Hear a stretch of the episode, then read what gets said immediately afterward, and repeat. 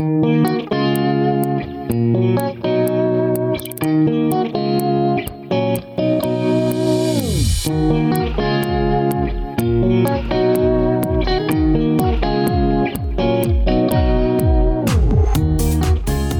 sport rivelazione degli ultimi tempi e secondo solamente al più amato gioco del calcio nella classifica delle ore disputate dai rispettivi giocatori. Il padel ha conquistato proprio tutti in questi ultimi anni. Siete pronti a conoscere qualche curiosità della sua storia? Alzate il volume delle cuffie perché la nostra puntata sta per partire.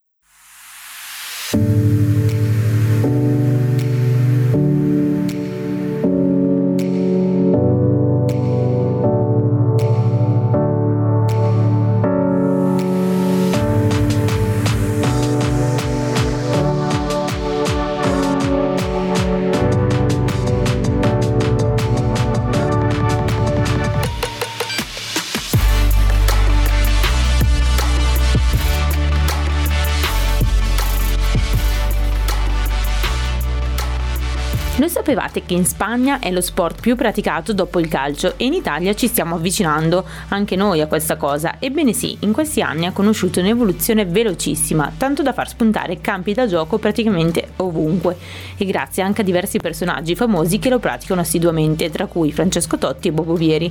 Insomma, il padel è diventato un modo per divertirsi con gli amici. Ma come è nata questa disciplina sportiva?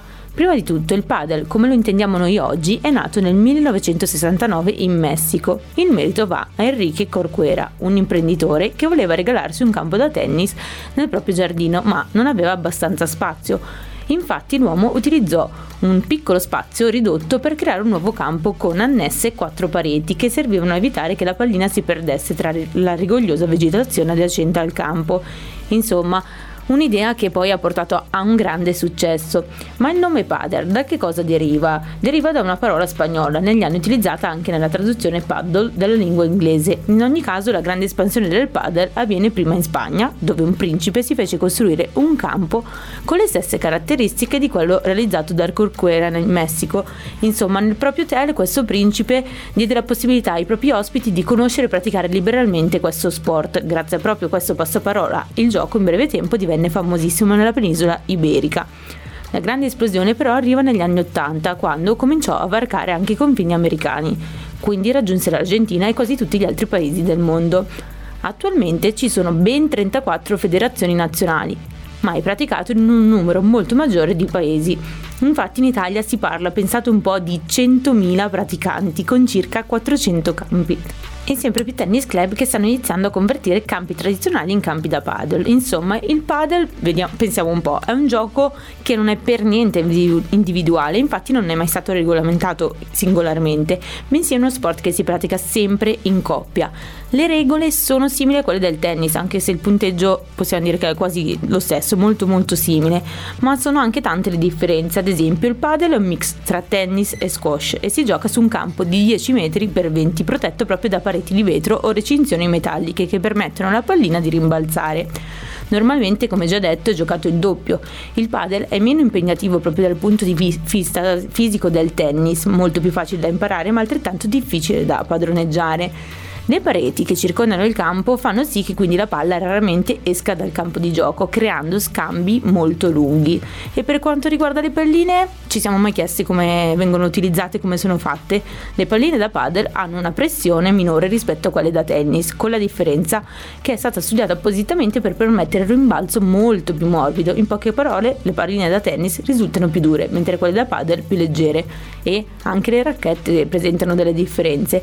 Infatti, quella da paddle padel è molto più piccolo nelle dimensioni, a differenza delle racchette da tennis non ha le corde. Infine, una partita può durare dai 60 ai 90 minuti, dipende sicuramente da quanto è combattuta. Alcun, anche alcuni scambi hanno una durata molto variabile. Pensate un po' che lo scambio più lungo è durato 6 minuti e 48 secondi ed è stato registrato nel circuito professionistico a Città del Messico nell'Open 2021.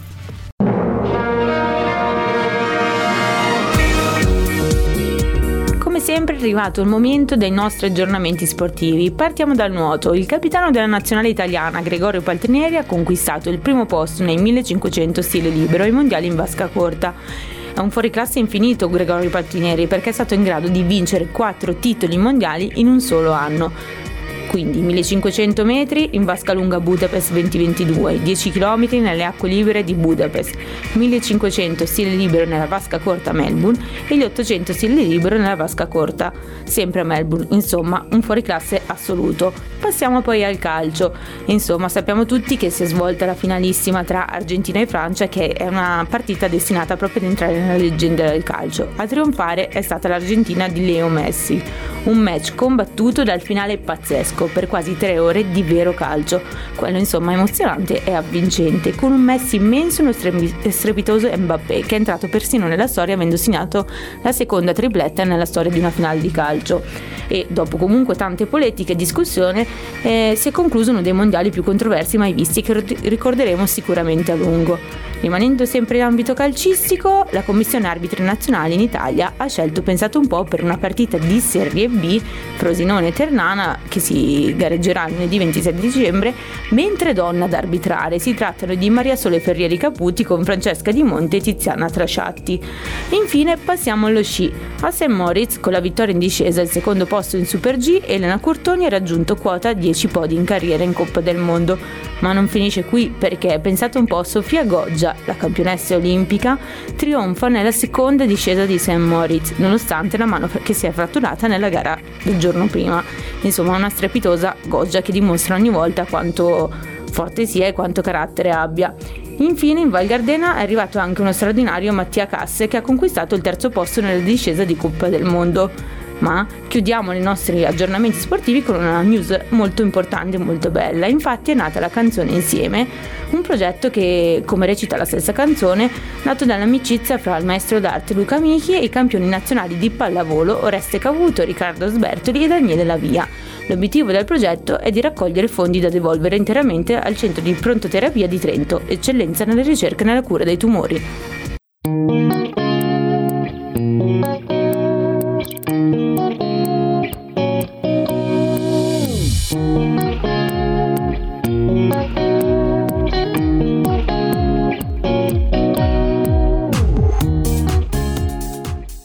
L'ultima puntata del 2022 con ben 10 fatti interessanti sullo sport. Lo sapevate che le palline da golf erano originariamente fatte di bulbi oculari essiccati di mucche? Ebbene sì, la pesca è lo sport più praticato al mondo.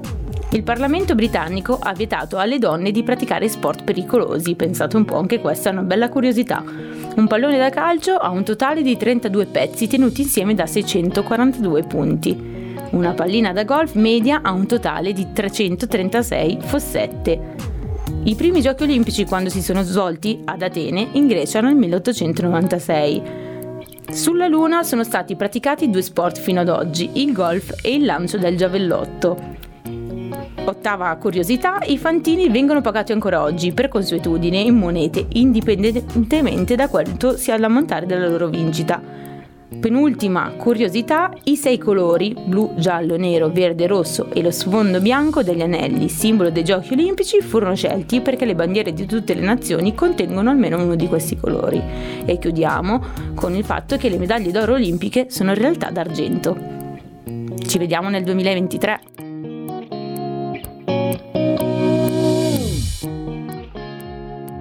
E anche oggi la puntata è finita.